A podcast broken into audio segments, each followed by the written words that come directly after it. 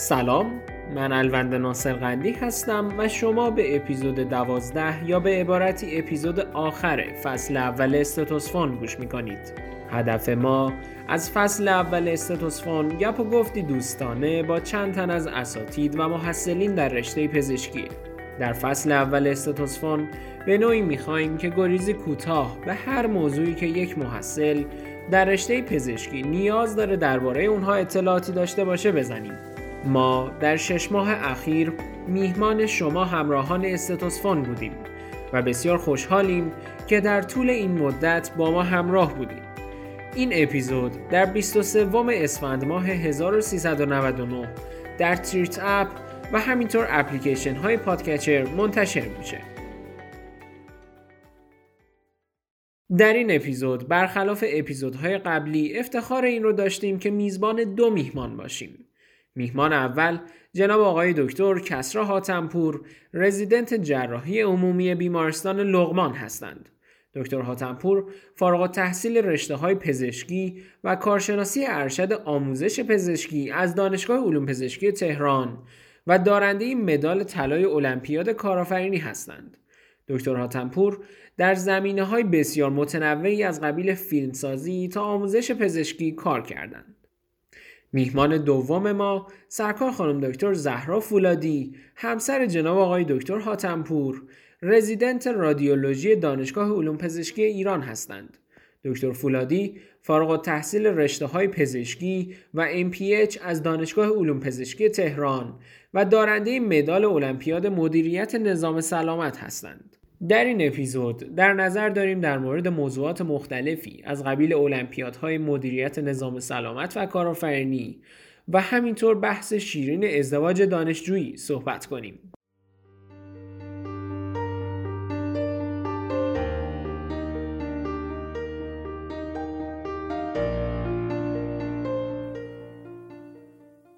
جناب دکتر و خانم دکتر عزیز، سلام، به استتوسفون خوش اومدید. منم سلام عرض می‌کنم خدمتتون. خیلی خوشحالم که در خدمت شما و شنونده‌های عزیزتون هستم. منم سلام عرض می‌کنم خدمتتون و امیدوارم بتونیم امروز صحبت‌های خوب با هم داشته باشیم. خیلی متشکرم که دعوت من رو پذیرفتین. امیدوارم که پادکست خوبی بشه امروز. خب به رسم همیشگیمون در ابتدا در مورد خودتون سوال می‌کنم. ده ممنون میشم یک معرفی از خودتون داشته باشین. چه کارهایی انجام دادین در دوران دانشجوییتون و در حال حاضر به چه کاری مشغول هستین؟ من به صورت کوتاه و مختصر عرض میکنم خدمتتون که کسری حاتم پور هستم، در حال حاضر رزیدنت رشته جراحی عمومی سال اول در بیمارستان لوما دانشگاه علوم پزشکی شهید بهشتی هستم، فارغ التحصیل پزشکی عمومی از دانشگاه علوم پزشکی تهران و مدرک کارشناسی ارشد آموزش پزشکی به صورت همزمان در دوران تحصیلیم بازم از دانشگاه علوم پزشکی تهران اخذ کردم و انشالله که بتونیم صحبت‌های خوبی رو با هم دیگه داشته باشیم. من هم زهرا فولادی هستم، ورودی نود و یک پزشکی دانش پزشکی دانشگاه علوم پزشکی تهران بودم.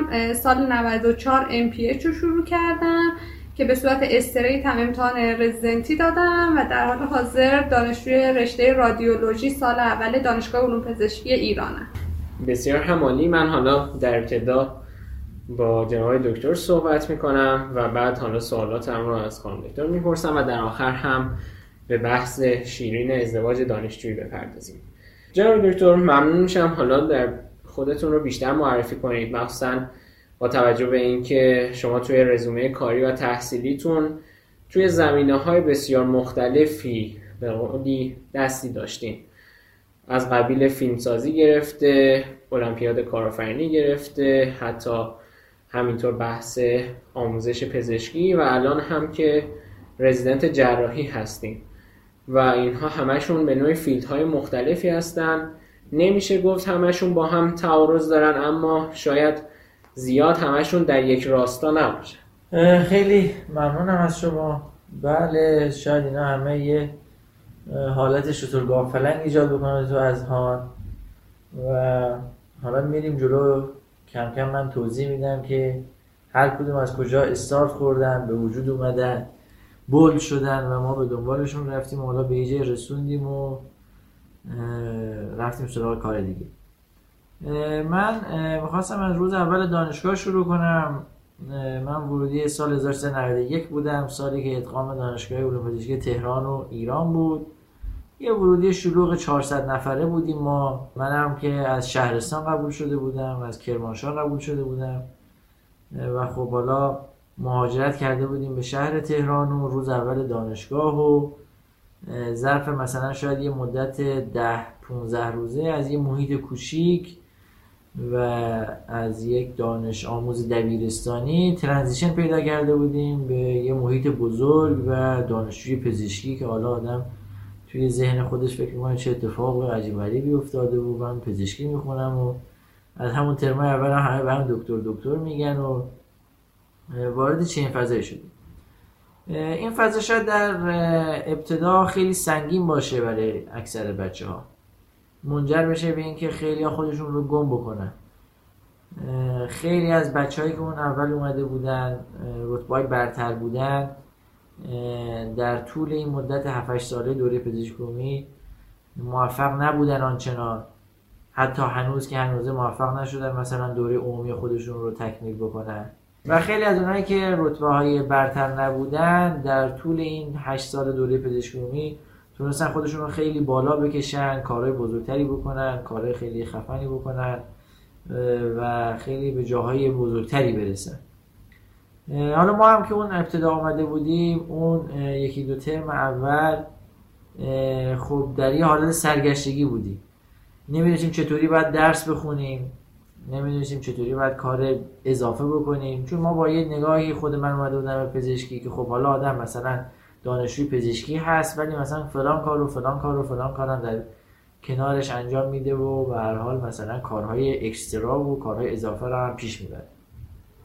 ما هم تو اون سال اول، یکی دو سال اول خب اومدیم گفتیم که حالا مثلا ما می‌خوایم کار اکسترا بکنیم، شروع کردیم به فیلم دیدن. من خیلی همیشه تو زندگیم به فیلم دیدن علاقه داشتم و فیلم رو دوست داشتم و فیلم رو پیگیری می‌کردم. مرتب مجله فیلم می‌خریدم و فیلم می‌دیدم و نقد فیلم می‌خوندم و حالا دانشگاه می‌رفتم و ولی یه جوری بود که نمی‌دونستم، به هر حال تازه وارد بودم و این بالانس رو شاید نمی‌تونستم خیلی خوب برقرار بکنم بین اون تایمی که باید درس بخونم، اون تایمی که باید کار اکسترا بکنم، اون تایمی که باید کارهای دیگر رو انجام بدم. و خب این این بالانسی که وجود داشت بین اختصاص دادن تایمی که بین کار مختلفم بود منجر به این شده بود که خب از لحاظ درسی خیلی عقب بیفتم، نمراتم بیاد پایین، جزو نمرات خیلی پایین باشم و حالا این حالتی که وجود داشت از اون طرف مثلا به فیلم خیلی بپردازم و فیلم رو خیلی پیگیری بکنم.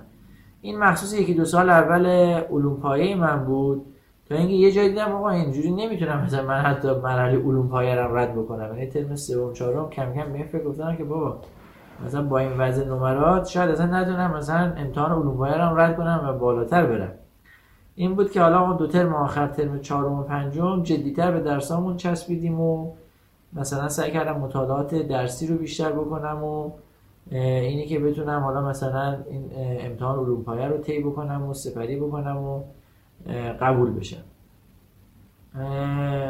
چیزی که از اون دوران تو خاطرم هست و همیشه برای من استرس بود و شاید برای خیلی از بچه‌های دیگه این استرس رو وجود داشت و می‌دیدم حالا بین دوستایی که حالا اون موقع با هم دیگه حالا صحبت می‌کردیم، همین استرسی بود که ما نمی‌دونستیم چه مسیری قراره برای ما پیش بیاد.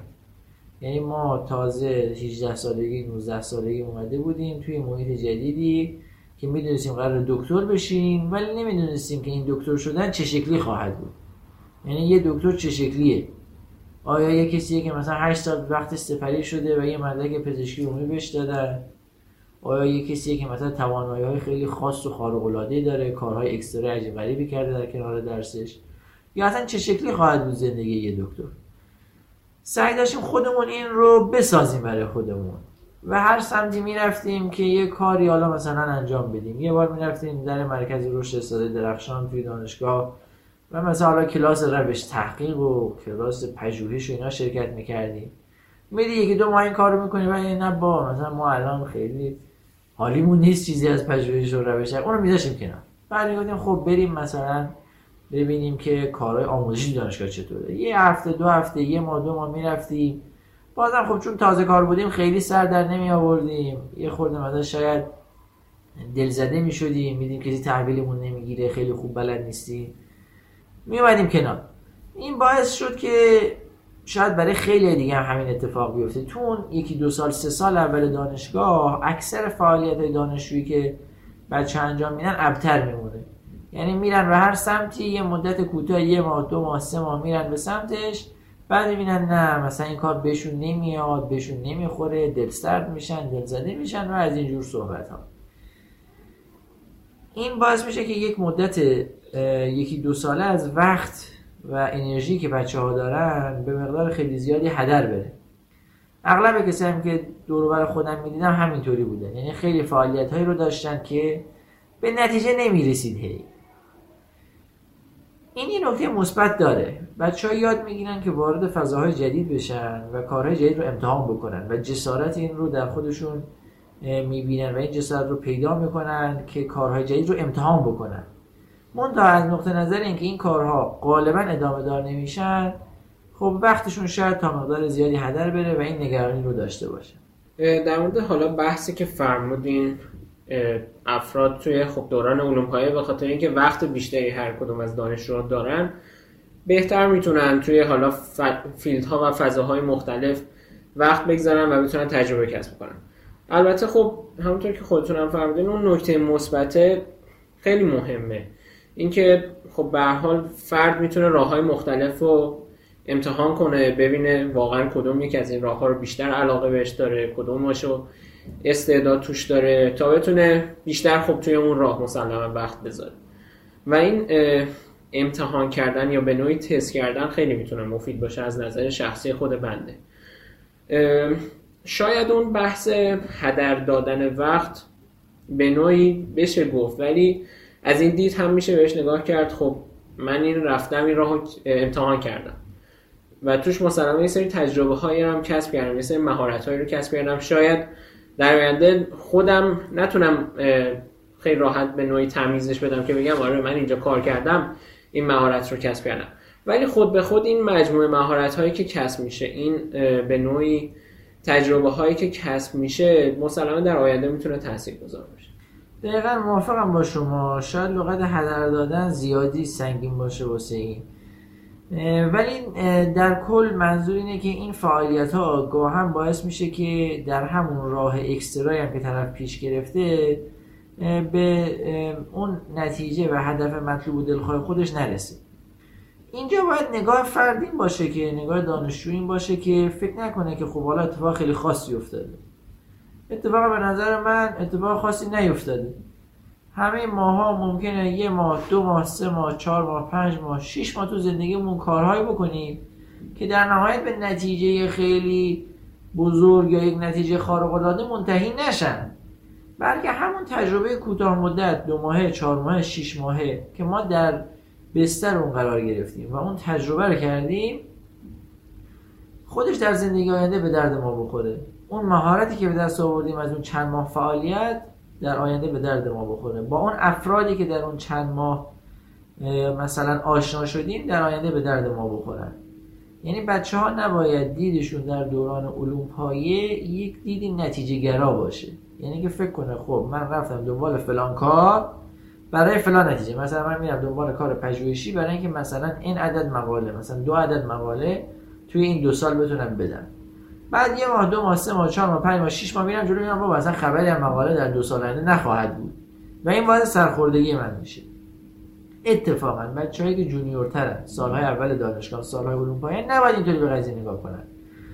باید به صورت کیفی به کارشون نگاه کنن، نه کمی. یعنی بگه من میرم به سراغ راه پژوهشی برای اینکه پژوهش کردن رو یاد بگیرم، با یک تیم خوب آشنا بشم. یا مثلا من میرم سراغ فعالیت‌های دانشجویی، فرهنگی دانشجویی برای اینکه فعالیت دانشجویی رو یاد بگیرم، نه اینکه حالا الزاما من در فلان جشنواره مثلا دانشجویی برنده شم، در فلان جشنواره مثلا اثر داشته باشم، در فلان مثلا مکان به قولی برگزیده بشم و از این جور صحبت‌ها. بنابراین من این رو بخوام مثلا یه جنبندی داشته باشم، به نظرم میرسه که تو اون ابتدای راه به خاطر اینکه بچه‌ها هنوز آشنا نیستن با فیلد آموزش، با فیلد پژوهش، با فیلد درسی و رشته خودشون، با فیلد سایر رشته‌ها، باید نگاه نتیجه گرا رو از روی کارهاشون بردارن. یعنی که چه نتیجه خوب اگر به دست آوردن، چه نتیجه بد، نه خیلی خوشحال میشن نه خیلی دلسرد. یعنی گاهن یه دانشجوی میاد یه سال دو سال نمره پایین میگیره، این نباید منجر به این بشه که این دانشجو دلسرد بشه، بگه آقا من تو درس پزشکی به جایی نمیرسم، من اصلا پزشکی رو نمیفهمم، اصلا من اشتباه اومدم تو این رشته، ول معطلم اینجا، من پزشک خوبی نخواهم شد. خب هی منفی بافی میکنه تو ذهن خودش و کم کم کم کم در مسیر پزشکی کنار میره. اتفاقا شما میتونه نمرات تو یکی دو سال اول دانشگاه خیلی هم پایین بوده باشه، ولی وقتی که به خودت میای، وقتی که میفهمی نه بابا مثلا به پزشکی هم علاقه داری، پزشکی هم باید اینجوری بخونی، مطالعات باید اینجوری باشه، اتفاقا در سالهای بعد میان جبران میکنن، در نهایت فارغ التحصیلای موفقی هم هستن. و بالعکس این اتفاقات و بالعکس این مبنا هم وجود داره. یعنی من دانشجوهایی رو میشناسم که در یکی دو سال اول دانشگاه از دانشجوهای برجسته آموزشی بودن، نمرات بالا داشتن، کلی پیگیر بودن، جزوه می نوشتن، نمیدونم به قولی پیگیر اساتید می شدن، آقا کلاس بذار فلان کن بیسان کن. بعدن که یکی دو سال گذشت و یه خورده آبا از آسیا افتاد و خود پزشکی و طولانی بودن و این مسیر هفت هشت سال خودشون نشون دادن و خسته شدن، در نهایت اصلا یا پزشکی رو تموم نکردن یا در نهایت حتی پزشکای خوبی چه از لحاظ درسی و چه از لحاظ کاری نشدن. بنابراین من اگه بخوام در نهایت یه پیام کلی برای اینه که تو یکی دو سال سه سال اول دانشگاه هستن داشته باشم، اینه که خیلی زود نه خوشحال بشن و نه دلسرد، سعی بکنن با روی باز، با روی گشاده به استقبال تجارب مختلف برن، نه نمره بد ناراحتشون کنه نه نمره خوب خوشحالشون کنه، نه به نتیجه رسیدن کار پژوهشی خیلی خوشحالشون کنه نه به نتیجه نرسیدن کار پژوهشی خیلی ناراحتشون کنه. بیشتر به خودشون بقبولونن که آره تو دو سه سال اول دانشگاه ما آمدیم یه مزمزه ای از فاز فعالیت مختلف، فضاهای آموزشی، فضاهای پژوهشی، فضای فرهنگی داشته باشیم، آشنا بشیم با کارهای مختلف، تا اینکه بدونیم کدوم کار بیشتر به ما میخوره و میتونیم اون رو ادامه بدیم. بسیار عالی. دکتر شما نظرتون رو هم بفرمایید، ممنون میشم.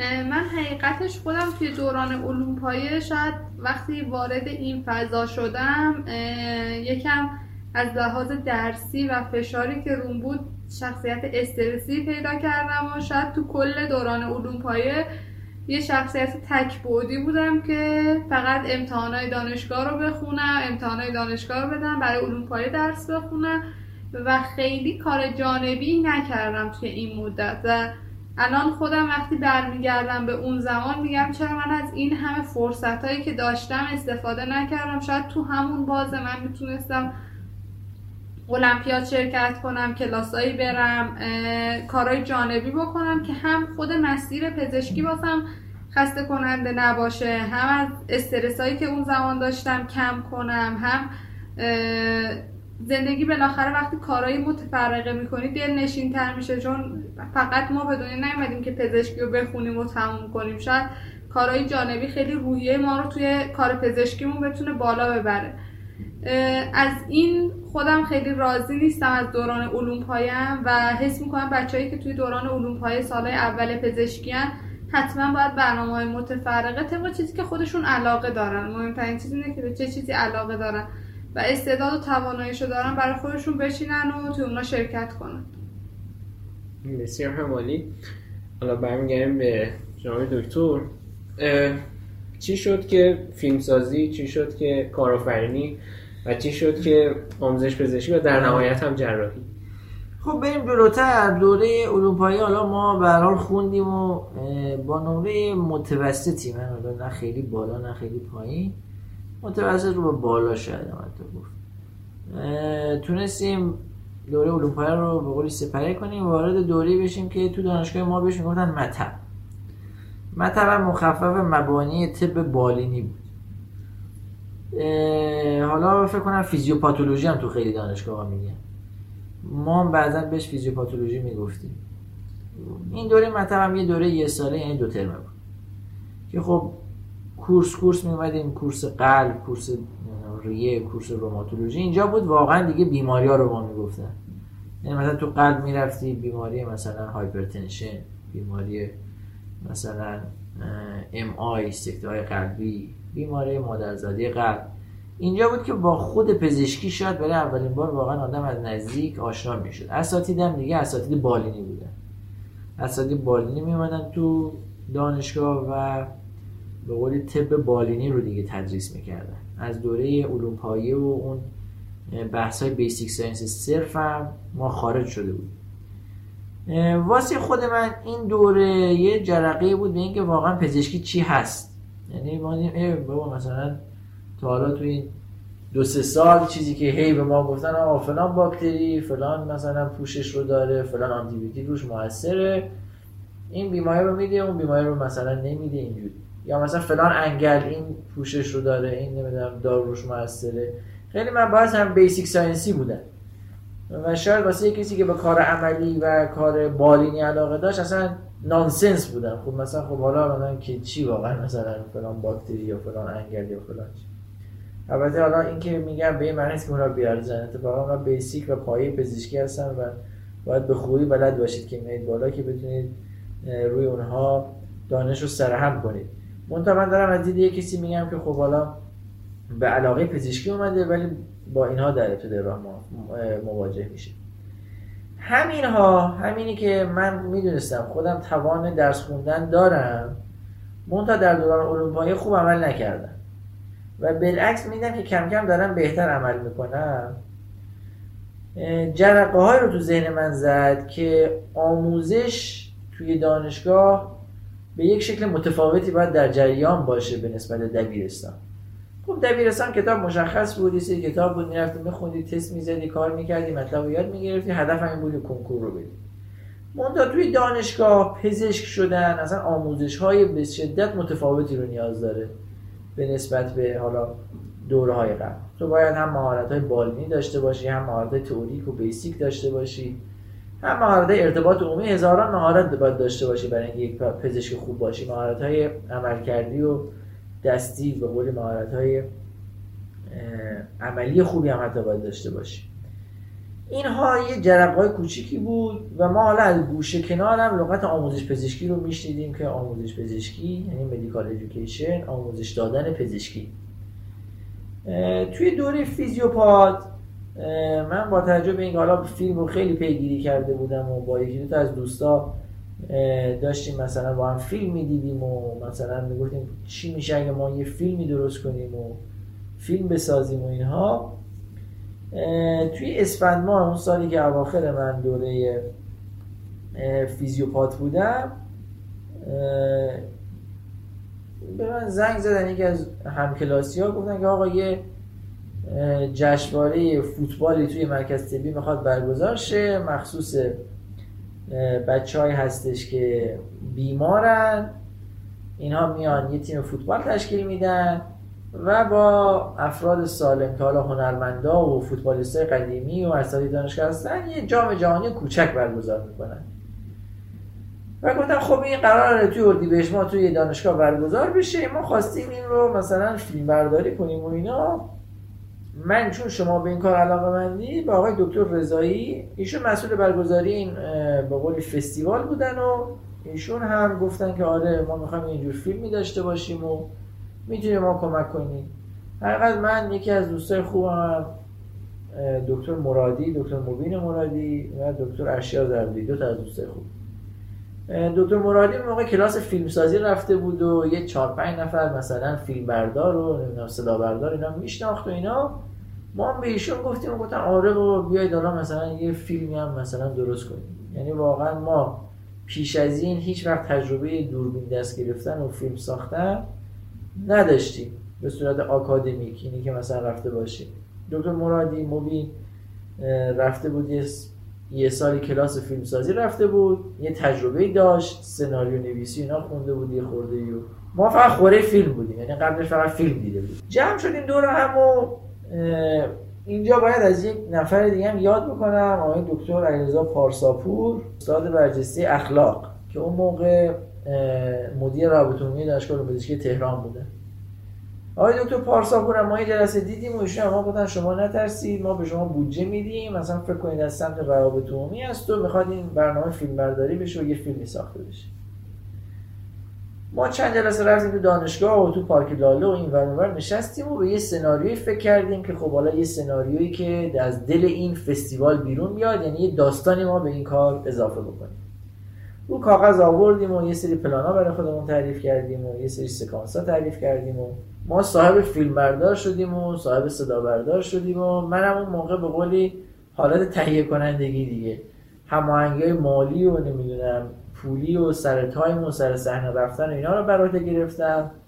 مبین عشی هم هماهنگی‌های هنریشو به قول کارگردانی کار رو برات گرفتن، سناریو رو تنظیم کردن و اینا و یه اتفاق خوب رقم خورد. ما توی اردیبهشت ماه، حالا تا خرداد ماه اون سال، به کمک دوستانمون موفق شدیم که یک فیلم خیلی خوب، به نظر خودم یک فیلم مستند خیلی خوب از اون جشنواره تولید بکنیم. این فوتبال هم میبرن همون سال توی شهریور ماه که دومین دوره جشنواره فیلم سلامت برگزار میشد، توی رشته فیلم مستند در بخش دانشجویی فیلم دوم برگزیده کشوری شد. خیلی بازخوردهای خوبی داشت، هر جایی که ما این فیلم نشون میدادیم اشک همه به قول در میومد، به قدری که تاثیرگذار بود و جالب بود.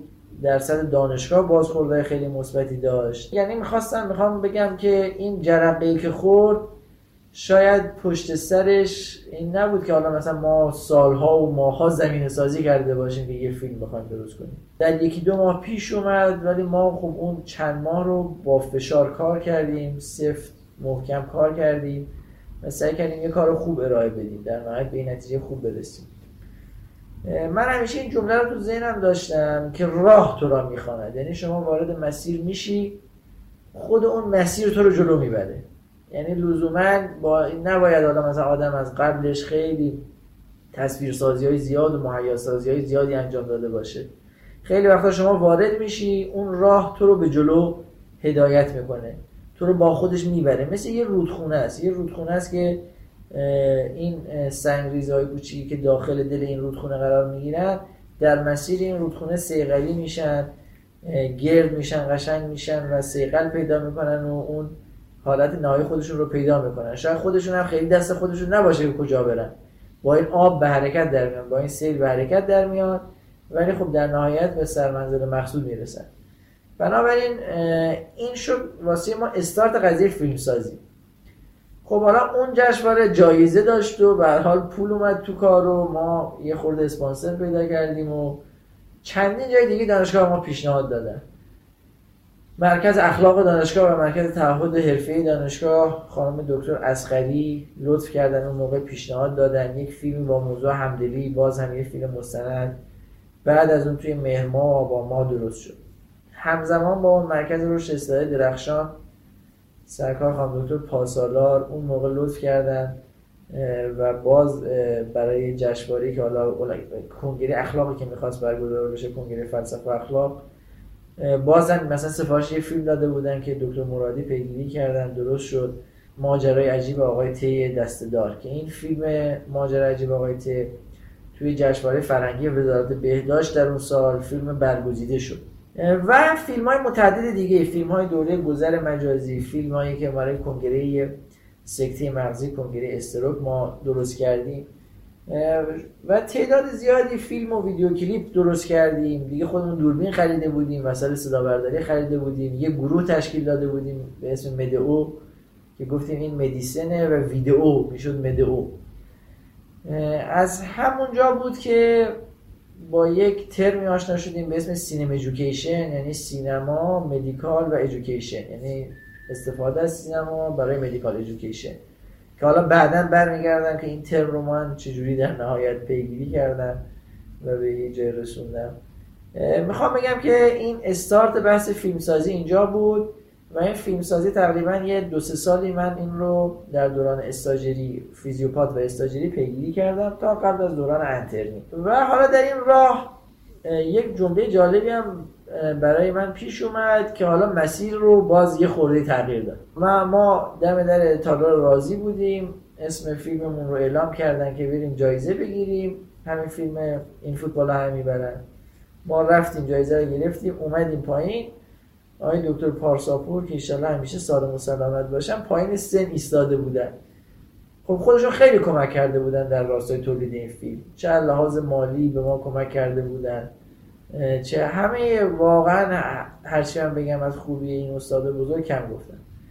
ما مثلا در پوست خودمون نمی گنجیدیم که آره مثلا توی این یه تالار هزار نفره جایزه برنده شدیم. و حالا اون موقع هم چه میدونم رامبد جوان اونجا اومده بود، دکتر قاضیزاده وزیر، ما از دست ایشون مثلا جایزه رو گرفته بودیم و خیلی مثلا فکر می‌کردیم که دیگه آره مثلا الان نمیدونم مبین کوینتین تارانتینو، من نمیدونم مارتین اسکورسیزی هم و ارشام چه میدونم کریستوفر نولانه.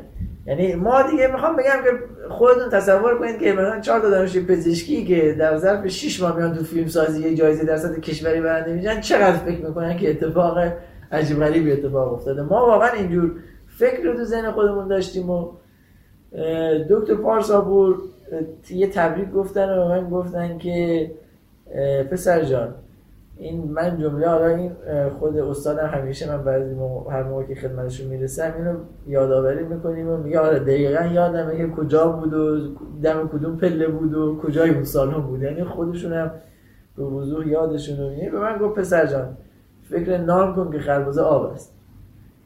حالا فکر کن ما تو اون اوجو توی اون مثلا بلندهایی که فکر میکنیم ما قله‌های فیلمسازی جهان رو فتح کردیم یهو میشتن که بابا فکر نون کن که خربزه آبه. این اصلا من به شما میگم تلنگر که سهله، مثلا انگار اصلا اونا رو تو ذهن من پودر کرد در عرض پنج دقیقه. من میگم بنده خدا داره راست میگه. توی مثلا دانشجوی پزشکی به فیلم سازی واقعا شاید خیلی سنمی نداشته باشه به فیلم سازی. درست الان جایزه برنده شدی ولی چقدر مگه مثلا تو آکادمیک فیلم سازی کار کردی؟ مگه تو چقدر کلاس فیلم سازی رفتی؟ مثلا مگه تو اصلا تو ذهنت قبل از این این بوده که بیای فیلم ساز بشی؟ مثلا تو مثلا تو دبیرستان فکر می‌کردی اسقری فرادی میشی مثلا، یا چه میدونم جمال تهیه کننده میشی، مثلا جمال ساداتیان می‌خوای بشی، نوروزبگی یا جواد نوروزبگی می‌خوای بشی. بعد این جمله مثلا یکی دو هفته بعد از اون تو ذهن من میچرخید و دیدم ای بابا استاد داره درست میگه. فکر نون کن تو اومدی پزشکی بخونی. من دقیقا یادمه که بازم به من یه جمله گفتم، من فرصت واسه این کار خیلی زیاده، تو سالهای سال وقت خواهی داشت به علاقت برسی، منتها این بازی که باید از لحاظ علمی خودت تقویت کنی خیلی کوتاه مدته. همون جلسه و همون چیز اونجا من فیلمسازی رو به قولی استاپ نکردم، یعنی تا یه سال آیندهش فیلمسازی رو ادامه دادم، منتها اون شروع سراشیبی من تو مسیر فیلمسازی بود. یعنی که به خودم گفتم آره این مسیر قطعا مسیر اصلی تو نیست، یعنی تو نباید فیلمساز بشی. تو ذهن خودم شاید یه نفری اونجا پیش خودش بگه اوکی پزشکی کویت، پزشکی باید بره کنار، من باید فیلمساز بشم. یه خیلی اینجور تصمیم گرفتم، مثلا پزشکی رو گذاشتن کنار، تو یه فیلد دومی به موفقیت رسیدن. یعنی میخوام از این حرف به اینجا برسم که یه پیچ‌هایی وجود داره در مسیر که عملاً پیچ شاید نه، یه دوراهی‌هایی وجود داره در مسیر. به این دوراهی‌ها که میرسی در مسیر باید محکم یه راه رو انتخاب کنی و ادامه بدی. یعنی من در اونجا به یه قله حالا براتون فیلم به نسبت رسیده بودم و پزشکی هم به یک پیچی رسیده بود که باید به صورت کامل انتخاب میکردم که من پزشکی رو ادامه خواهم داد یا فیلمسازی رو ادامه خواهم داد. دیگه شتر سواری دلا دلا بعد از اون معنا نداشت. یعنی نمیشد من نسبه نسبه بگم آه فیلم هست مثلا نسبه نسبه نسبه پزشکی هم هست نسبه نسبه نسبه نسبه. چرا؟ چون من استاجر شده بودم، درسات جدیتر شده بود، نیاز به مطالعه خیلی بیشتر بود.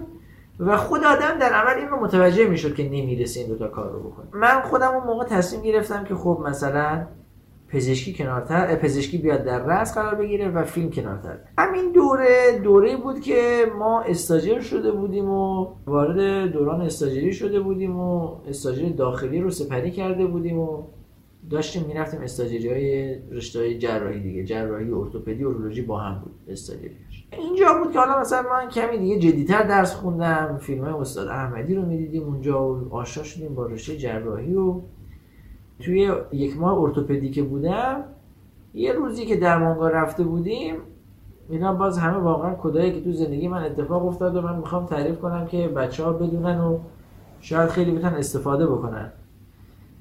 یه روزی درمانگاه رفته بودیم و تو درمانگاه ارتوپدی نشسته بودیم و اینجوری بود که حالا مثلا ما تازه از این کارتا بهمون داده بودن و رو کارت هم نوشته بود مثلا دکتر فلانی، مثلا دکتر کسری حاتم پور، دانشجوی رشته پزشکی، اینجوری رو کارت استاجری می‌نویسن. خب اینم آدم به سینه میزد دیگه، فکر می‌کرد بابا مثلا من چیم، بگو من این دکتر شوارتزم و مثلا استاجر رشته ارتوپدی، مثلا من دکتر علمی هلندی هم دیگه، یعنی ارتوپدم. باز همه اینجوری تو ذهن خودشون اون دوران فکر میکنن و خیلی فکر میکنن که و خب جالب هم هست.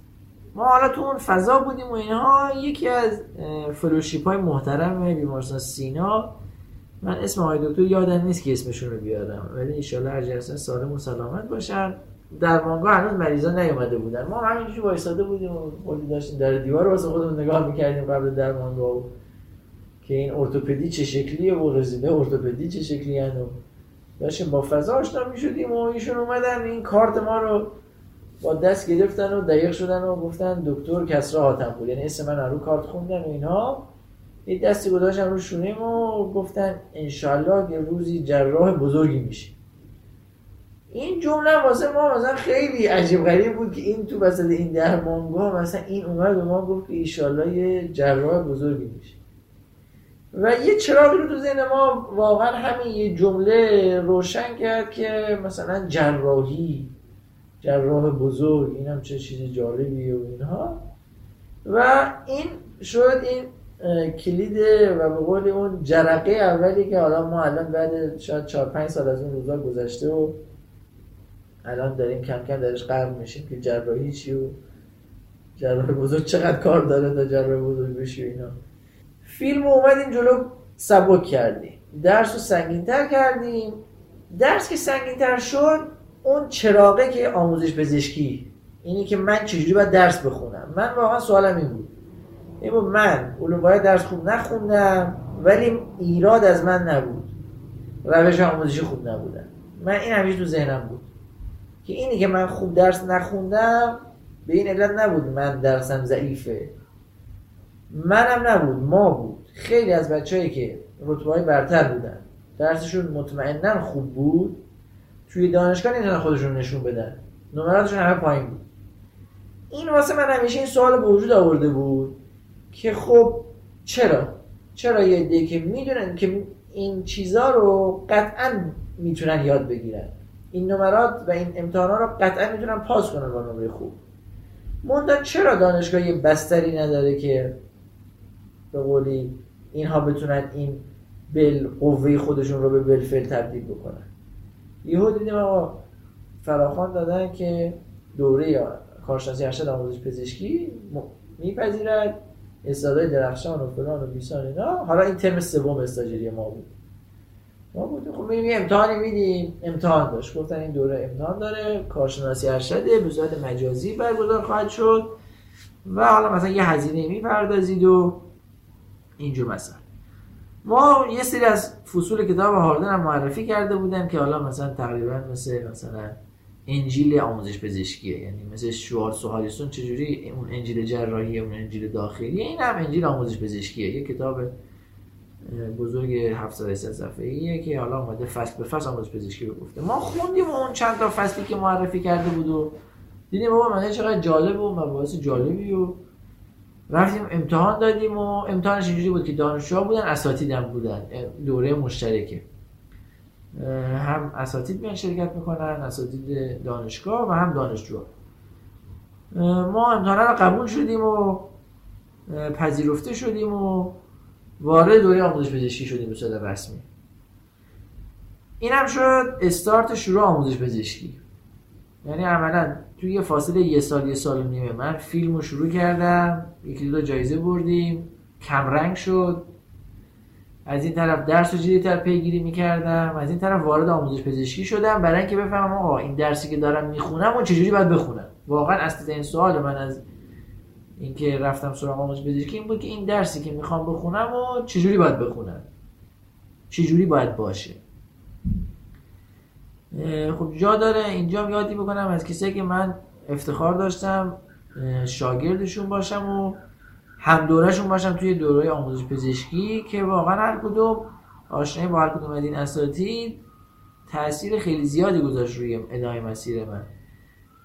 استاد علامه، استاد فرشاد علامه، استاد علی لباف و استاد البرز شرافتی، این سه نفر رو من افتخار داشتم که شاگردشون باشم به عنوان حالا هم دوره‌ای توی رشته آموزش پزشکی.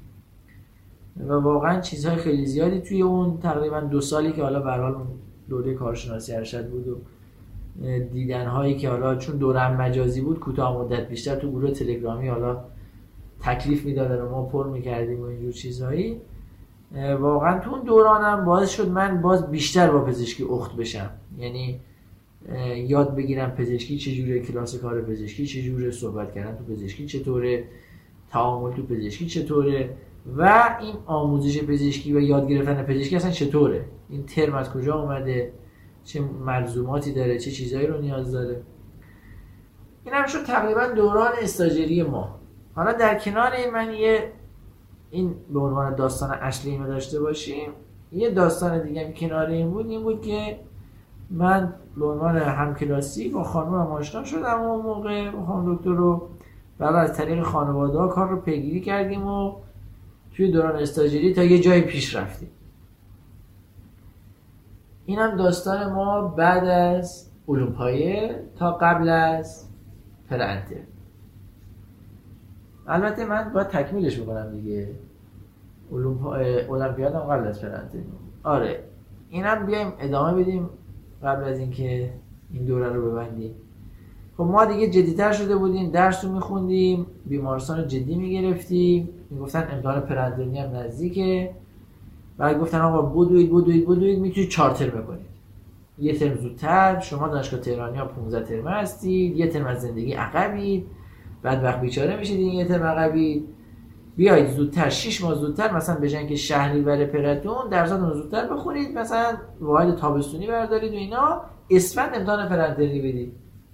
ما گفتیم آقا واحد تابستونی برداریم و تو اون یه سال واحد تابستونی برداشتیم و بعد مثلا با هم یکی صحبت می‌کردیم و میگفتیم بابا خب مثلا حالا مثلا این همه عجله نمره پرندرمی اون خوب نمیشه، ما که هنوز درس‌ها رو نخوندیم، مثلا مسابقه که قرار نیست اتفاق بیفته اینا. در اون مسابقه که خیلی‌ها وارد شدن و حالا مثلا به زور خودشون رسوندن به پرندرمی دادن و حالا با هر نمره پاس کردن اینا، ما خیلی ریلکس گفتیم نه آقا ما همون شهریور خودمون. یعنی شش ماه ما عملا هیچ واحد درسی نداشتیم. این پنجره زمانی که باز شد از چند ماه قبلش، ما گفتیم خب ما که وقت داریم، بحث المپیادا پیش اومده بود اینا، گفتیم خب المپیادم هست. ما بعد از دوران پر... اینترنی هم که فرصت نداریم که به قولی المپیاد بدیم و سرا شروع میشه میگن کشیک باید بدی و اینا، که حالا تا حالا کشیک هم که نداده بودیم. این شد که گفتیم خب پس الا و بلا فرصت المپیاد هم همین شش ماهیه که کاری نداریم، یعنی گفتیم ما باید امسال المپیاد هم شرکت کنیم. همزمان با اینکه میخوندیم واسه پرانترنی و امتحان اون، اومدیم ثبت نام کردیم تو المپیاد، با تجربه این که من خانومم رشته مدیریت ام پی اچ رو میخوند همزمان و یکی از شاخه‌های المپیاد مدیریت بود، گفتیم خب مدیریت خوبه برای ایشون، منم گفتم خب من آموزش پزشکی میخونم، آموزش پزشکی هم برای من خوبه. آیین نامه رو باز کردن و گفتن آقای دکتر شما که آموزش پزشکی میخونید دارید در مقطع کارشناسی ارشد تحصیل میکنید، طبق آیین نامه المپیاد مال دکترای عمومی و کارشناسیه. کارشناسی ارشد نمیتونه المپیاد شرکت بکنه توی آموزش پزشکی، چون فیر نیست رقابتش. من گفتم شانس ما نگاه، اینم شانس ما، یه چیزی که بلدی هم نمیشه بریم شرکت کنیم. گفتم خب میرم بریم مدیریت شرکت کنم. دوباره آیین نامه رو آوردم باز کردم، نه کلا هر کسی که داره ارشد میخونه هیچ المپیادی نمیتونه شرکت کنه. گفتیم نه چیکار کنیم؟ گفتم خب شرکت نمیکنه. دو سه روز بعد گفتن نه یه هیته‌ای امسال قرار اضافه بشه، اسم این هیته است کارآفرینی. اینم دور اولشه و حالا میخوام ببینن چجوره و فلان و اینا. گفتن اینو اتفاقا تحصیلات تکمیلی ها، ارشدا و تخصص ها و نمیدونم پی اچ دی ها هم میتونن شرکت بکنن، چون ما میخوایم کارآفرینی رو بسنجیم و دیگه کارآفرینی سن و سال نداره و مدرک نداره و اینا. ما هم همیشه خب به این مبحث پس زمین‌ها رو برگردم دوران تهیه کنندگی فیلمسازی بود که دیگه ما همیشه حساب کتاب این کار دستمون بود و این گروه رو جمع می‌کردیم و قرارداد باشون می‌بستیم و اینجوری. یعنی من اون پس زمینه رو کاری رو تو چی خودم داشتم که آقا من همیشه دوست داشتم یه تهیه کننده باشم و یه کارآفرینی و الان اومدم تو پزشکی و حالا این اون کار بود و این آفرینی و اینا پزشکی، حتما اینا با هم یه چیزی میشه. شروع کردیم به مطالعه کتاب.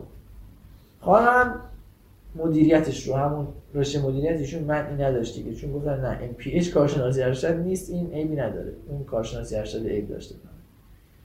دیگه ایشون مطالعه میکرد واسه ام پی اچ، منم مطالعه میکردم واسه کارآفرینی. توی اون شش ماه پدر رو میخوندیم، اینا رو هم میخوندیم که حالا مرحله اول و مرحله دوم و دوره کشوریش و اینا. اونجا هم یک فتباب خیلی شد. من خودم آشنا شدم با دوستای خیلی عزیزی اونجا، با علی گنجزاده که همورودی خود منه بیشتر آشنا شدم، بیشتر هم دیگر رو شناختیم، من ازش خیلی چیزا یاد گرفتم. تجربه خیلی جالبی بود از کارآفرینی و کار و المپیاد. خانم همزمان خب خوند و حالا خودش باید بیشتر تعریف میکنه که چه اتفاقاتی افتاده و چه مداربایی گرفته. رسیدیم به امتحان پرنترنی. پرنترنی هم که خدا رو شکر من با یه نمره خوب، خانم با یه نمره عالی که فکر کنم چهارم کشور شد دیگه، چهارم کشور شدن و وارد دوره اینترنی شدیم. این سرگذشت ما بود در دوره استاجری و متن. بسیار عالی. روایت گذشته ها بسیار شیرین بود، اما یه سوال چالشی به نوعی میخوام بپرسم و اون این هست که آیا شما فرمودین که راه براتون پیش اومد اصلا رفتین کارآفرینی، آیا مثلا هدفتون از این بود که صرفا بریم ببینیم چه خبره یا مثلا اون مدال رو کسب بکنیم؟ این رو یه خورده شفاف‌تر اگه مثلا توضیح بدین ممنون میشم. همه خیلی از من این سوال می‌پرسن آقا مثلا فلان چیز رو که می‌گیری فایدهش چیه، مثلا مدرک فایده این مدرک چیه، فایده اون مثلا جایزه چیه، فایده اون مثلا دو ماهی که رفتی دویدی چیه، سرتیفیکیتش کجاست، این سرتیفیکیت کجا به درد میخوره. حقیقتا من تو دوران تحصیلم اصلا به این فکر نبودم که این سرتیفیکیت به درد کجا میخوره، کجا چه فایده‌ای داره، کجا چه فایده نداره. یعنی اون روزی که من رفتم المپیاد و حتی اون روزی که توی سالن رازی نشسته بودم به عنوان روز آخر و اختتامیه، یک درصد هم حتی من واقعا خودم فکر نمی‌کردم که برنده خواهم شد. من نشسته بودم یو گفتم آقا این نفرم شده نفر اول، من خودم شاخ داره بوده بودم بابا من از در حد نفر اول مثلا کارآفرینی من بگرد واقعا اونقدرش تجربه ندارم. خب به هر حال بنابراین حرفم برای بچه‌ها اینه که اصلا به این فکرا نباشن که این به چه دردی میخوره، اون به چه دردی میخوره، این را در کجا خواهیم استفاده کرد، در کجا خواهیم استفاده نکرد. اون مدرک اون چی میدونم اون فیلمایی که ما برنده شدیم همه شده سه چهار تا مثلا تندیس توی کتابخونه خونه بوده، به هیچ در دیگه هم نمیخوره. فقط فکر کنم آدم میتونه واسه نبیننده‌اش تعریف کنه که یه دوره مثلا دوربین میگرفته دستش، مثلا فیلم میگرفته و یه جایزه هم برنده شده، همین شاید اصلا فایده روزمره دیگه نداشته باشه. منتها اینکه میگم باید به این فکر نکنن که چه استفاده داره، به این معنا نیست که خب کارشون رو محکم انجام ندن. و خودم اعتقادی که دارم اینه که وقتی وارد یه مسیر میشی باید حداکثر تلاشت رو انجام بدی که به بهترین نتیجه برسی، به بهترین نتیجه که تو اون مدت میتونی برسی. ما یه بازی شش ماهه واسه المپیاد تلاش کردیم. هدف تو اون شش ماه حقیقتا واسه خود من این بود که دیدم کتابای جالبیه، رشته جذابیه. من وقتم باز این شش ماه این شش ماه تو زندگی من تکرار نخواهد شد و ما گفتیم بعد از این شش ماه عمرمون استفاده بکنیم. استفاده یعنی چی؟ یعنی آقا این شش تا کتاب مثلا کارآفرینی، شش تا کتاب مدیریت، من بعد از شش تا کتاب دانش کارآفرینی یاد میگیرم. الان این دانشی که یاد میگیرم و میذارم جیبم، یه روزی، یه سال دیگه، دو سال دیگه، چهار سال دیگه، شش سال دیگه من متخصص میشم، مدیر میشم، مثلا پزشک عمومی هستم، میرم یه جایی مسئول شبکه میشم، مسئول خونه بهداشت میشم. این دانش رو وقتی من دارم، نگاهم به مسئله متفاوت با اون کسی است که این دانش رو نداره. من الان خودم تو دوران رزیدنتی رو متوجه میشم. نگاه من به عنوان کسی که این تجربیات رو داشته بسیار متفاوت با نگاه هم‌لولیا در چه رشته خودم، چه رشته‌های دیگه یا اصلا افراد دیگه که حالا اونجا هستن. خیلی تفاوت نگاه وجود داره به مسائل. یعنی من میام یک مسئله رو شاید از ابعاد بیشتری میبینم با تجربه اون بک‌گراندهای متفاوتی که تو ذهنم هست، تا یک کسی که فقط یک بعد رو پیگیری کرده و اومده جلو. بنابراین نگاه نباید این باشه که آقا ما بریم اینجا که فلان مدرک را ببین که فلان بشود. اتفاقا خیلی هم میومدن آقا ما برای فلان مدرک اومدیم، برای فلان رتبه اومدیم، رتبه هم نمیگرفت، سرخورده میشد بنده خدا. اون چیزی هم که باید یاد میگرفت در نهایت یاد نمیگرفت، چون که تربیت منفی میشد تو ذهنش. ببین آقا تو اومدی مدال بگیری نگرفتی، خداحافظ. من توصیه‌ام به بچه‌ها اینه که پیگیری بکنن، وقتی که پیگیری میکنن سفت و محکم پیگیری کنن، بگن آقا ما می‌خوایم به بهترین نتیجه برسیم. منتها هدف اون مدال نیست، هدف اون سرتیفیکیت نیست، هدف این گواهینامه پایان دوره ام پی اچ یا گواهینامه پایان دوره آموزش پزشکی. من هنوز بالا آموزش پزشکی نگرفتم، نمی‌دونم در چه مرحله‌ای. هدف این نیست، هدف اون دانشیه و اون تغییریه که در نگاه شما به وجود میاد بعد از گذران اون دوره. و حقیقتا من نگاه من شاید چیزی واسه تعریف کنم الان که تب و تاب به خارج رفتن خیلی داغه. مثلا اینو من تو فلش بک این فلش بک بزنم. من الان دو سال دوم دانشگاه بودم، دیدم آموزش زبان سر کوچه خونم بود.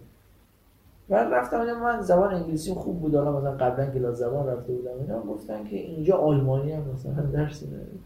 میگم خب ما بریم زبان آلمانی یاد بگیریم. یعنی واقعا من بدون ذره‌ای که بخوام مهاجرت کنم برم چیز، من تا سطح سه آینس نشاست سه سال، خیلی سطح بالایش میشه. و همون موقع اگر امتحان داده بودم الان یه مثلا میتونستم مثلا بگم زبان آلمانی رو کامل بلدم. ولی واقعا یه علاقه بود، بیشتر علاقه. یعنی من خودم آدمی بودم که علاقه‌مو تو این هفت هشت سال پیگیری کردم، هشت نه سال پیگیری کردم و واقعا پشیمون نیستم. یعنی خیلی هم خوشحالم که علاقه‌مو پیگیری کردم، چون تهش همیشه اتفاقای خوب افتاده. وقتی علاقت رو کامل پیگیری میکنی تهش به یه جای خوب میرسی. من تا وقتی که فکر این هستی که آقا مثلا فلان مدرک را بگیرم که فلان بشود، این مدرک خیلی تو چون با عشق نمیری دنبالش، فقط فکر این هستی که مدرک باشه، خیلی به جای نمیرسی. بسیار هم عالی. خب خانم دکتر ممنون میشم. شما هم حالا در مورد دوران ام پی اچ با خانم دکتر حنفی‌ها به طور کامل مفصل صحبت کردیم، اما در مورد مخصوصاً المپیاد مدیریت نظام سلامت و همینطور شما هم از یک حالا بک‌گراند خودتون رو هم بفرمایید، ممنون میشم. حقیقتش من توی دوران شروع دوران استاجری اولین کاری که کردم این بود که گفتم دوره ام پی اچ هست، مصاحبه داره، شما رتبه رتبه دانشگاهیتون خوب بوده و معدلتون خوبه، بیایید ثبت نام کنیم. ما ثبت نام کردیم، یه سری افراد رو بدون مصاحبه قبول کردن که منم جزو اون افراد بودم.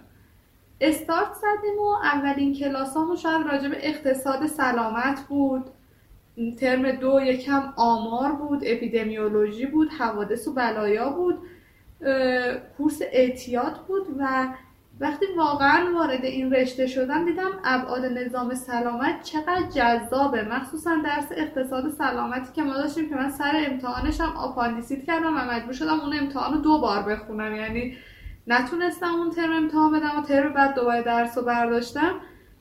وقتی که دو بار اون درس رو خوندم، دیدم واقعا واسم جذابیت‌های خاصی داره. رو این مسائل تو بیمارستان‌ها حساس شده بودم، مثلا چرا فلان وسیله تو اتاق عمل نیست، کاست افکتیونس این چیه، همش واسم سوال بود. مثلا آمار حساب می‌کردم واسه خودم، می‌گفتن سنسیتیویتی این چیه، اسپسیفیتیش چیه، باش درگیر شده بودم. شاید خیلی از بچه‌هایی که میان ام پی اچ واقعا همونطور که آقای دکترم گفتن فقط واسه مدرکش باشه، کلاس‌ها رو نمیان، فقط میخوان یه امتحانی بدن تموم شه، یه مدرکی بگیریم و یه ام پی اچی هم داشته باشیم و چهار سال دیگه بشیم ام دی ام پی اچ. ولی من واقعا وقتی این کورس رو شروع کردم درگیرش شدم و واقعا با علاقه و بحث المپیاد شد و دوره دهم المپیادم که ما بودیم مبحث همون تیکه‌ای بود که شاید خیلی تو طرح تحول مشکلات مالی ایجاد شده بود و اومدن گفتن امسال مبحث مدیریت نظام سلامت، هزینه های نظام سلامت. ما هم که از بحث اقتصاد سلامت خیلی خوشمون اومده بود و گفتیم که خب بریم اینو ثبت نام کنیم و رفتیم از چند تا از بچه‌ها مشاوره گرفتیم و گفتن کتاب اصلاحات نظام سلامت، گزارش دبلیو اچ او دو هزار، کلی هم مقاله خودشون پیشنهاد دادن که اونا رو هم همه رو پرینت گرفتیم، هنوزم دارم و استارت زدیم و شروع کردیم و کتاب اصلاحات نظام سلامت رو که شروع کردیم تو فصلاش من خودم احساس می‌کنم که تو این فصلا دارم غرق میشم. مثلا یه سری فصلاش بود که شاید سه چهار بار میخوندم، گفتم چقدر جذابه، چجوری یه کتاب میتونه اینقدر جذاب باشه. شاید فصلای اول کتاب اصلا جزء منابع امتحانی نبود، ولی من اینقدر از این کتاب خوشم اومده بود که تمام فصلاشو میخوندم و خلاصه میکردم. همون تیکه مسئول المپیاد دانشگاه ما رشته مدیریت خیلی پرکار بودن و یه سری کلاس‌های خیلی خوب با افراد برجسته سیاستگزارای نظام سلامت واسه ما گذاشتن. شاید خیلی از کلاس‌ها بود که ما دو نفر سر کلاس بودیم، تمام کلاس‌ها رو تیکه تیکه می‌نوشتم، میومدم خونه تو کتاب چک می‌کردم، سرچ می‌کردم، تمام اخبار مربوط به نظام سلامت رو من اون بازه دنبال می‌کردم، برنامه‌های تلویزیونی بود همه رو نگاه می‌کردم، روزنامه می‌خوندم، مجله می‌خوندم. تو بیمارستان مثلا می‌دیدم یه نرسی، یه مدیر بیمارستان چیزی روی مسئله حساس شده، می‌رفتم می‌پرسیدم چرا این دغدغه شماست اینا. یعنی فقط این نبود که من بشینم اون مقاله ها رو تو کتابخونه واسه خودم بخونم و مثلا خلاصه بنویسم و اینا، واقعا درگیر اون مسئله شده بودم. یعنی خیلی از چیزایی که خوندم واسه امتحان مدیریت نظام سلامت اصلا جزء منابع امتحانی نبود. وقتی مرحله اول امتحان رو دادیم، مرحله اول امتحان خیلی همون تیپیک توی چیزایی که توی جزوات بود و اینا. مرحله اول قبول شدم و واسه مرحله دوم یه امتحانی از ما گرفتن که خیلی، حالا بچه‌ای که دوره دهم بودن میدونن، امتحان تشریحی عجیب غریب. از جلسه که اومدیم بیرون گفتم والا من چیزی از منابع ننوشتم، همه چیزایی که نوشتم چیزایی بوده که خودم مثلا بلد بودم و حسم به اون سوال بوده. خلاصه گذشت و ما یه گروهی داشتیم که روی کار گروهیمون نزدیک دو ماه زمان گذاشتیم. یعنی دو ماه شبانه روزی ما از هشت صبح میرفتیم مرکز پژوهشگاه دانشگاه تهران تا شش عصر که بسته میشد، شش عصر دوباره یه جای جمع میشدیم تا ده یازده شب. دو ماه به صورت شبانه روزی که من یادمه روز عقدمون بود که روز آخری بود که باید کار گروهی رو میفرستادیم، بچهای ما همچنان داشتن توی مراسم هم بودن، داشتن با لپتاپ روی اون کار میکردم و میفرستادن. خیلی روش وقت گذاشتم و من خودم خیلی مطالعه کردم، ولی همش واقعا علاقه بود. یعنی اینجوری نبود که من فکر کنم که مدال میگیرم اونو. توی دوره کلاس ها هم یکی از بچه ها یه بار گفت که بار چندمیه که المپیاد شرکت میکنی؟ گفتم من بار اوله. گفت بار اول مدیریت هم شرکت کردی؟ گفتم آره. گفت مدیریت که بچه ها وقتی بار سوم چهارم شرکت میکنن مثلا شاید مدال بگیرن، میرفتی آموزش پزشکی، رشته راحت تر اینجور چیزا، مدیریت خیلی سخته و حالا بیاین اشکال نداره ببینین چی میشه، مثلا یه حالتی که حالا تجربه است، بیاین شرکت کنین. ما هم شرکت کردیم و خیلی واقعا گروه خوبی داشتیم و کلی وقت گذاشته بودیم. نهایتا اینجوری شد که روز آخری که داشتم نتایج رو اعلام میکردم من نقره انفرادی گرفته بودم و تو اون رشته این حالتیه که گروهی و فردی رو از آخر به اول اعلام میکنن. ما توقع داشتیم گروه دوم سوم دیگه شده باشه، گروه اول که نمیشه ولی گروه دوم سوم.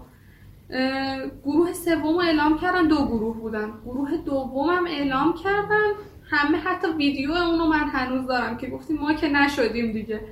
گروه اول شده بودیم، طلای گروهی رو گرفته بودیم و داورا بعد از اینکه ما طلای گروهی رو گرفتیم این حالتی بود که ما یه کاری رو اول به صورت خارج از امتحان، یعنی بهمون فرصت میدادن که یه کاری رو برای دبیرخونه بفرستیم. اون کارو که فرستاده بودیم گفتن سه تا داور هر کارو میخونه، نمره شما رو از صد یه داور داده بود نود و هفت، یه داور داده بود نود و شش و یه داور داده بود نود و هشت. اون ما گفتیم اینا دانشگاه تهران بودن احتمالاً، چون معلومم نیست دانشگاه تهران، اینا رو همه رو پاک میکنیم. خودشون شک کرده بودن که نکنه داورا مثلا با اینا آشنایتی داشتن، کارشون رو دیدن چیزی. به دو تا داور دیگه هم داده بودن که اون دو تا داور یکی داده بود نود و هشت، یکی داده بود نود و نه و بعدش به ما گفتن که ما از روز اول که شما رو دیدیم کاری که شما واسه ما فرستاده بودین نزدیک صد و سی صفحه بود با حدود صد و پنجاه تا رفرنس که ضمائم اون کار اصلا اینقدر غنی بود که خود داورا تعجب کرده بودن از اون کار. و استاد مصدق راد از اساتید ام پی اچ خیلی به ما کمک کرده بودن، کل کارمون رو حتی اصلاحات نگارشیش هم گرفته بودن. خلاص اون خیلی تجربه خوبی واسه من شد و من واقعا الان هنوز که هنوز توی کارم مثلا چیزایی که اونجا یاد گرفتم استفاده میکنم توی کار ما. حالا شاید خیلی بچه‌ها مثلا با رشته رادیولوژی آشنا نباشن، یه کار... چون توی دوران اینترنی استاجری ما مثلا روتیشن رادیولوژی اونجوری نداریم که وارد بخش بشیم، ولی مثلا یه مریض میاد با درخواست فلان سیتی فلان سونومت، تو ذهن خودم واقعا دغدغه است که چرا اون پزشک مثلا این درخواست واسه مریض نوشته، کاست افکتیونس اصلا این روش چیه. و هنوز اون دغدغه هایی که توی نظام مدیریت نظام سلامت واسه من ایجاد شد هنوز هست و خیلی خوشحالم که تونستم این کارو پیگیری کنم. توی رشته ام پی اچ هم حقیقتش ترم دومش واقعا سنگین شده بود.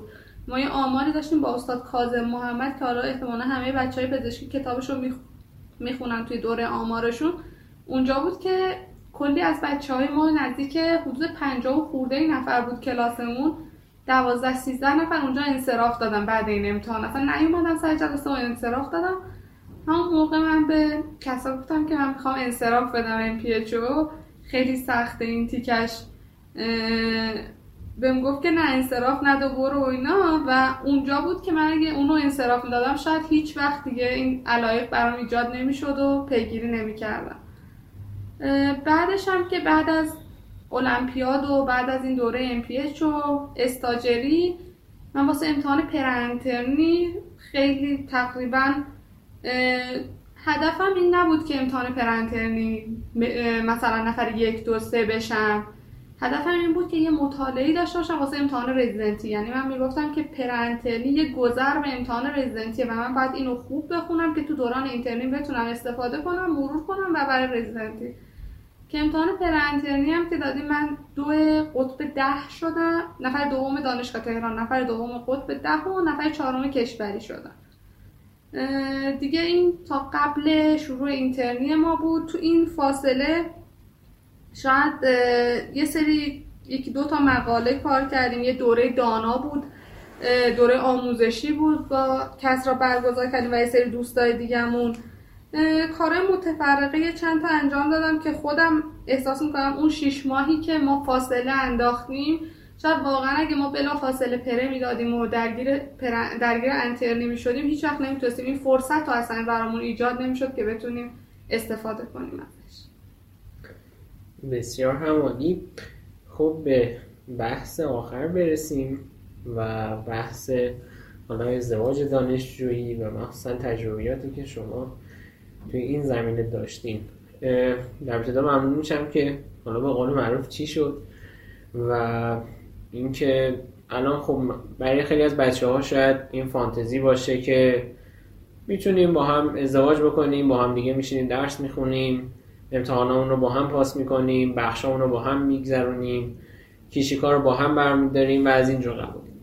اما خب به هر حال الان مخصوصا اینکه شما رزیدنت هستین، مشکلات به هر حال مالی کشور و اینکه حقوق رزیدنتی شاید واقعا شاید که نه حتما کفاف زندگی رو نمیده و برای گذروندن زندگی مخصوصا اینکه جفتتون هم رزیدنت هستین و سالهای اول رزیدنتی. ممنون میشم از چالش هاتون، تجربیاتتون در مورد بحث ازدواج دانشجویی بفرمایید. خب ما در ابتدای دوره فیزیوپات و بعدش هم استاجری کم کم برای دورادور اول با هم دیگه آشنا هم کلاس بودیم توی دانشکده و بعد از طریق خانواده‌ها پیگیری کردیم قضیه رو و به هر حال دیگه اون مراحل کار رو دیگه چه می‌دونم اول باید بری آشنایی و بعدم نامزدی و بعدم عقد و عروسی و این مراحلی که به هر حال به صورت سنتی توی کشور هست و ما همون مراحل رو طی کردیم. حالا همه رو با فاصله یکی دو سال و قبل از امتحان پرانترنی هم یکی دو ماه قبلش هم تو همون شش ماهی که من صحبت کردم که حالا المپیاد بود و دوره دانا بود و چه میدونم پرانترنی خوندن بود، عقد و ازدواج هم همون موقع بود. یعنی ما از اون شش ماه خیلی دیگه استفاده کردیم، سعی کردیم هر کاری که داریم انجام بدیم. والا حقیقتش چالش‌های زیادی داره. این انتخاب خیلی فردیه که حالا مثلا من ازدواج کنم یا ازدواج نکنم. خیلی هم ممکنه ازدواج بگن ازدواج نمی‌کنیم و راحتیم، خیلی هم ازدواج می‌کنیم و راحتیم. خیلی هم ممکنه بگن ازدواج نمی‌کنیم و ناراحتیم، خیلی هم ازدواج می‌کنن و ناراحتن. یعنی هر چهار تا حالتش ممکنه اتفاق بیفته. مهم اینه که آدم سعی کنه در این مسیر کسی رو پیدا کنه که همراه و همیار و به هر حال همدل باشن با هم دیگه که بتونن این مسیر سخت و پرچالش رو به خوبی با هم دیگه طی کنن. سختی‌هاش هم خیلی زیاده. ما تقریبا یک سال و نیمی که واسه امتحان رزیدنتی می‌خوندیم و اینترن بودیم و حالا برای هشت تا نه تا ده تا کشیک داشتیم، هفت تا شش تا بیشتر کمتر در ماه. مثلا ما در منزل پدر من زندگی می‌کردیم، مثلا با هم دیگه ما من و توی یه اتاق بودیم من و خانومم و حالا مثلا با پدر مادر من زندگی میکردیم و برادر من که خیلی ما به اونا اون دوره زحمت دادیم و, و خب دیگه خیلی سختی خاص خودش رو داشت. ولی خب مثلا ما الان که بهش فکر میکنیم خیلی دوران شیرینی بود و همیشه دلتنگ اون دوران میشیم و ولی به هر حال سختیاش گذشت و یعنی از یه طرف باید مطالعه میکردی واسه رزیدنتی، از یه طرف باید اینترنت رو رد میکردی، از یه طرف یعنی همه اینا سخت بود. منتها وقتی که دو نفر با هم دیگه همدل باشن و به هر حال خانواده ها هم تا حدی که میتونن کمک کنن، خدا رو شکر هم خانواده خود من هم خانواده خانومم تا جایی که تونستن در این مسیر رو ما کمک کردن، یعنی حد اکثر توانی که در زمینه کمک کردن رو داشتن دریغ و فروگذار نکردن هر دو طرف و خب این خیلی ما کمک کرد. حالا هم بعدش هم حالا خدا رو شکر رزیدنتی و بعدم حالا امتحان رو خب قبول شدیم و اون رشته‌ای که می‌خواستیم و رفتیم و حالا که مثلا با هم زندگی می‌کنیم. مثلا من خانومم خب رادیو همه فکر می‌کنن مثلا نه صبح میرن و خب اینجورن دیگه، رادیو روزی نه میره هشت میره، یعنی الزامی نداره مثلا پنج صبح مثلا یا پنج و نیم صبح بیدار شه. ولی مثلا الان تمام این ماهایی که من چون مثلا باید شش و نیم بیمارستان باشم پنج پنج و نیم بیدار میشم، من تا حالا قبل از خانم بیدار نشدم. یعنی همیشه قضا زودتر از من بیدار میشه، نمیدونم زحمت میکشه صبحونه آماده میکنه. دوباره من چون بیهوش میرسم خونه بیهوش میشم، نه فرصت من گوشیمو به شارژ بزنم، چه میدونم هندزفریمو شارژ کنم، اصلا لباسام کثیف میشه نمیدونم میارم. بنده خدا همیشه زحمت میکشه گوشی من رو به شارژ میزنه، نمیدونم لباسا رو مرتب میکنه. یعنی من میام واقعا همینجا میافتم میخوام تا فردا صبح. ولی در این بین با توجه به تمام سختیایی که داره و خودش هشت نه تا کشیک داره و کشیکای خودش هم خیلی سختن و بیمارستان میره و میاد و صبح مثلا خودش هم از هشت نه میره تا مثلا پنج و شش بعد از ظهر درگیر و حالا میگم هشت نه تا کشیک هم داره، ولی واقعا زحمت میکشه از فرصت خودش از وقت خودش میگذره که برام به منم کمک بکنه که حالا توی این راه به قولی کم نیارم و منم بتونم ادامه بدم. و یک راه دو طرف است دیگه، وقتی تصمیم میگید که ازدواج کنی هر دو طرف باید از خودشون بگذرن، زمان بگذارن و به طرف مقابلشون اختصاص بدن، در کمیا و کاستیا طرف مقابلشون رو حمایت بکنن، ضعفاشو پوشش بدن، خوبیاشو ببینن و تقویت کنن، بدیاشو ببینن و پوشش بدن. میگم از خودگذشتگی میخواد. اگر کسی میتونه از خودگذشتگی بکنه خیلی اتفاق پسندیده که ازدواج بکنه. چون محاسن بسیار زیادی داره و خوبه خیلی زیادی داره، میتونید به هم کمک بکنید. الان هم حالا بحث مالی هم که داریم میگی و دغدغه‌ها صد درصد در این شرایط فعلی اقتصادی همون زندگی یه نفرم سخت شده، یعنی همون که یک نفرم بخواد زندگی بکنه دیگه واقعا با حقوق رزنتی کار سختیه. ولی بازم وقتی دو نفر باشن که بخوام به هم کمک بکنن، خب از خیلی از خواستهای خودشون میگذرن، از خیلی از نکاتی که وجود داره میگذرن که به هر حال بتونن مثلا اون سالهای اولیه که سخت‌تره رو طی بکنن تا به سالهای آینده برسن که حالا گشایش و به هر حال فرج حاصل میشه و به هر حال درسشون رو به اتمام میرسه و میتونن حالا بیرون برن کار بکنن و درآمدشون بیشتر بشه و اینها. حقیقتا من و خود قزل هم اینجوری بود نگاهمون که این مسیری که باید طی بشه رو میشه با هم دیگه طی کرد. شاید یه دی نگاهش این باشه که خب مثلا من مسیر حالا دانشجویی و رزیدنتی و شروع کارم رو تنهایی طی میکنم، بعدا حالا مثلا میشه سی و پنج سالم، چهل سالم، سی و هفت سالم، به یه جایی میرسم و حالا درآمد دارم و خونه میخرم و ماشین میخرم، حالا بعدا میرم مثلا انتخاب میکنم که حالا مثلا با یک نفری هم حالا مثلا ازدواج بکنم یا نه. این دیگه با یک نفر این مسیر رو طی نکرده، خودش مسیر رو طی کرده و حالا بعدش ما نگاهمون این بود که شاید میشه در کنار همین مسیر رو به خوبی طی کرد با کمک هم دیگه، با کمبودهایی که در کنار هم دیگه تحمل میکنید و کمی کاستی که هستن رو در کنار هم دیگه تحمل میکنید، این مسیر رو طی بکنید. خدا رو شکر تا الانم که راضی، منم که راضی هستم و انترم که خودش راضی، ولی واقعا اتفاق خوبی بوده که تو زندگی من افتاده. منم از اول که آشنا شدیم و بعدم مسئله ازدواج و عقد و این مسائل، شاید هیچ وقت کسرا رو به چشم این که حالا یه همسر کنارمه، نمیدونم این کارو باید بکنم اون کارو باید، این احساس رو نداشتم. همیشه مثل یه همراه، یه همسفر، یه هممسیر بوده واسم که شاید تک تک لحظه های سختی که داشتیم و با هم گذروندیم. خیلی وقتا بوده تو مسیر خوندن رزیدنتی، خوندن پرانترنی، کلاسایی که داشتیم من خسته شدم، گفتم ولش کن بذار حالا یک سال دیگه رزیدنتی میدیم. مثلا این ماجراهایی که برای امتحان رزیدنتی ما پیش اومد، امتحان عقب افتاد، ما بخش داشتیم، این مسائل اتفاق افتاد. تو این مسیر من بارها بوده، روزها بوده که گفتم ولش کن بذاریم برای سال بعد، حالا دو سال میریم ترم مگه چی میشه، مثل همه بچه‌هایی که رفتن ترم هم دو سال دیگه امتحان میدیم. یعنی جاهایی که خسته شدم کم آوردم، کس را کمکم کرده دوباره به اون مسیری که داشتیم برگردیم، یا جاهایی بوده که اون خسته شده ناراحت بوده. شاید ما امتحان رزیدنتی رو بوده سه چهار ماه آخرش رو صبح به صبح بلند میشدیم و با هم میخوندیم، یعنی من میخوندم به کسا میگفتم مینوشت، با هم آزمون میدادیم، با هم چک میکردیم، یکیمون عمرش کم میشد، یکی زیاد میشد، ناراحت میشدیم، خوشحال میشدیم، سر یه چیزی کسرا یادش نبود، من یادم رفته بود. خلاصه که کل این مسیر، یعنی من الان به اون روزا فکر میکنم اصلا باورم نمیشه که ما اون روزا رو اونجوری طی کردیم، در حالی که شاید میتونست اگه یه نفر تنها، واقعا روزای سخت بود و خیلی از بچهای ما بودن که تو این مسیر رزیدنتی واقعا رزیدنتی دادن پشیمون شدن و مسیرشون رو عوض کردن و تا دم امتحانم بودن، ولی فشار کار واقعا اینقدر زیاد بود که خیلی از بچه‌ها نتونستن ادامه بدن.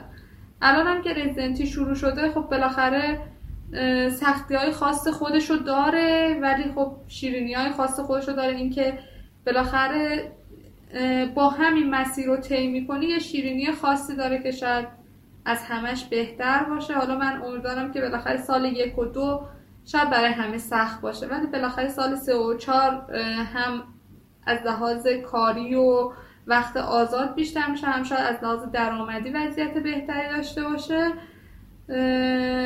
اگه بچه‌ها بتونن شخص مناسبی رو پیدا کنن و بتونن که واقعا اون مسئله از خودگذشتگی که کسری بهش اشاره کرد واقعا تو این مسیر لازمه، میتونن خیلی از این مسیر لذت ببرن. ولی باز یه انتخاب کاملا فردیه، نمیشه یه نظر جمعی واسه همه داد.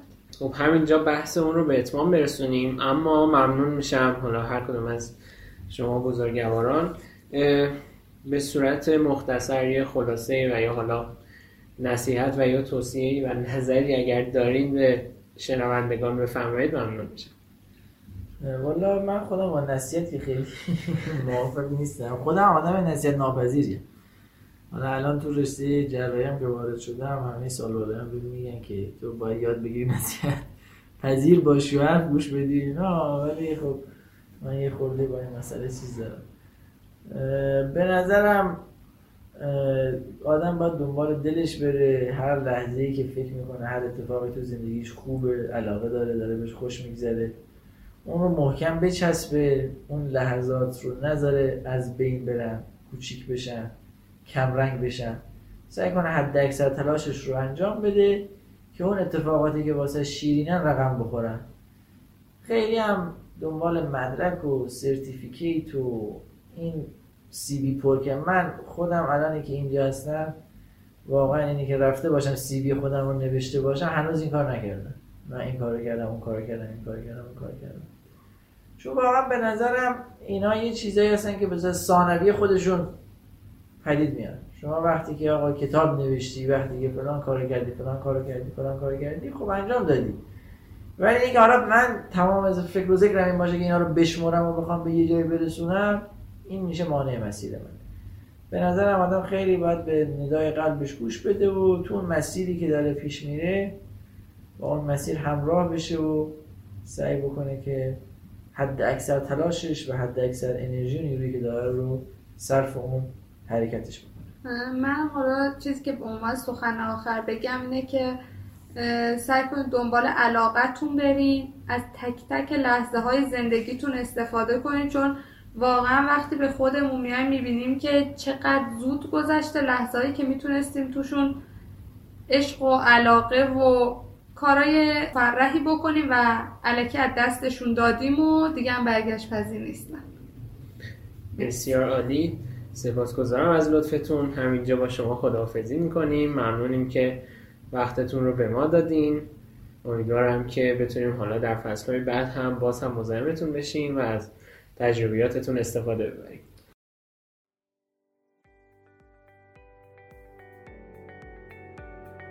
من تشکر میکنم از همه شما همراهان عزیز که به اپیزود دوازده گوش دادید. شما راه‌های شنیدن استتوسفون رو در پیج پادکست استتوسفون، در اپلیکیشن تریت اپ و همینطور کانال‌های اینستاگرامی و تلگرامی میتونید پیدا کنید. همینجا فصل اول استتوسفون رو به اتمام میرسونیم.